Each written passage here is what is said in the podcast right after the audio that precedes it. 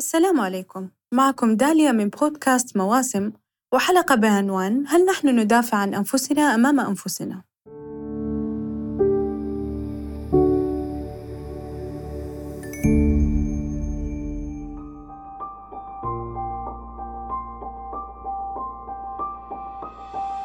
الإنسان بطبيعته يميل إلى أن يحمي نفسه من كل ما يثير قلقه أو يهدد أمنه فيبدأ بتأمين نفسه أولاً ثم ينتقل إلى المحيطين به من أفراد وممتلكات وغيرها.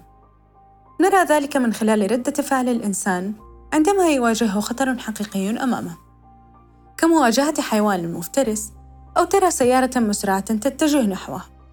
تستشعر الخطر فيستثار الجهاز السمبثاوي مما يؤدي إلى زيادة في ضخ الدم، زيادة دقات القلب، وارتفاع مستوى الدم، كل هذه التغييرات التي تحدث داخل الجسم لتحفيز الإنسان على الهروب أو المواجهة للنجاة. إذا، كيف يحمي ويدافع الإنسان عن نفسه أمام مشاعر القلق التي تهدد استقراره النفسي؟ تناولت نظرية التحليل النفسي هذا الموضوع وسيكون محور مقال هذا اليوم. لكن قبل أن نبدأ، لابد من توضيح كيف تنظر النظرية التحليلية لشخصية الإنسان. يقول فرويد صاحب هذه النظرية أن شخصية الإنسان تتكون من ثلاث مكونات وهي الهو ID والمقصود بها النسخة البدائية من الإنسان حيث تضم الدوافع الفطرية الأساسية. يولد الإنسان وهو مزود بها وتعتبر غير منطقية حيث أنها تسعى لإشباع حاجاتها وهي لن تنضج وتبقى الجزء المدلل من الشخصية. الأنا الأعلى سوبر إيجو هي الجانب الأخلاقي في الشخصية. ويسعى للكمال ويعمل دائما لكبت ورفض متطلبات الهو الغير منطقية أو مقبولة. الأنا إيجو هي القوة التنفيذية التي تنظم وتسيطر على الشخصية، فتلعب دور شرطي المرور وتحاول التوازن بين متطلبات الهو الغير منطقية ورغبة الأنا الأعلى في الوصول للكمال. فتعمل على تنفيذ المطالب الفطرية الأساسية بطرق واقعية ومقبولة.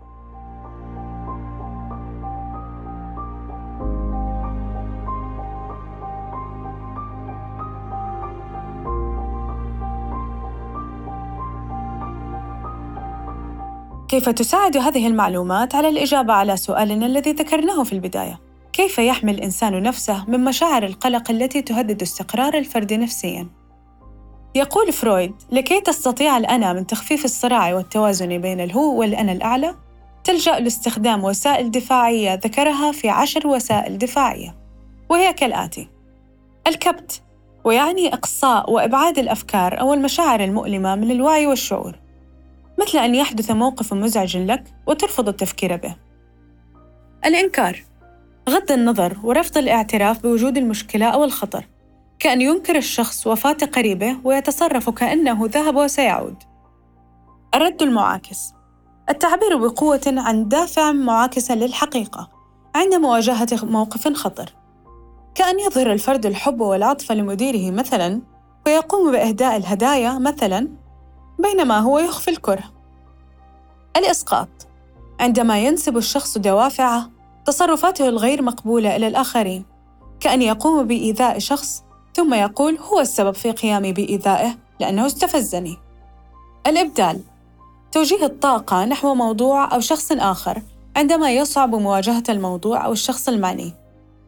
مثلاً أن يؤنب المدير أحد الموظفين فيخاف من الرد عليه فيصب جان غضبه على موظف أقل منه رتبة أو عامل النظافة. التبرير خلق أسباب مقبولة لإبعاد الخطر الذي يهدد الأنا، وهي تحت التهديد أو العقاب. كأن يبرر الطالب لوالده سوء علامته في الاختبار بأن الأستاذ لا يحبه. أصلاً الأستاذ حاقد عليه. التسامي وهو تحويل الدوافع الغير مقبولة لأنشطة مقبولة اجتماعياً. ومثال على ذلك ممارسة الرياضة أو الملاكمة أو حتى الرسم حيث يجد الشخص سبيلا لتفريغ طاقاته بأنشطة مقبولة. النكوص هو العودة لمرحلة من مراحل النمو السابقة كأن يترك شخص التدخين ثم يعود إليه عندما يشعر بالضغط. التقمص هو تقمص صفات الناجحين على أمل أن يظهر الفرد كشخص يستحق الاحترام. التعويض تطوير الصفات الإيجابية عند الشخص لتغطية ضعف واضح أو عيوب. تقوم هذه الآليات بالدفاع عن الأنا لتخفيف شعور القلق. فهل نستطيع أن نعتمدها في حياتنا؟ كما هو موضح من الأمثلة السابقة أن بعض هذه الآليات تساعدنا على النمو والارتقاء مثل آلية التعويض أو التسامي لكن مثل الكبت والإنكار وغيرها ذكر فرويد أن من الممكن تكون سبب من أسباب الإصابة بالاضطرابات النفسية والآن عزيزي اسأل نفسك ما هي أكثر الحيل الدفاعية التي تستخدمها؟ وفكر وابحث عن طريقة استبدالها بحيلة دفاعية تساعدك على الارتقاء والتطور. إذا أعجبتكم الحلقة لا تنسوا مشاركتها والضغط على زر الاشتراك. هذا البودكاست تابع لمركز سعداء للاستشارات والدراسات النفسية.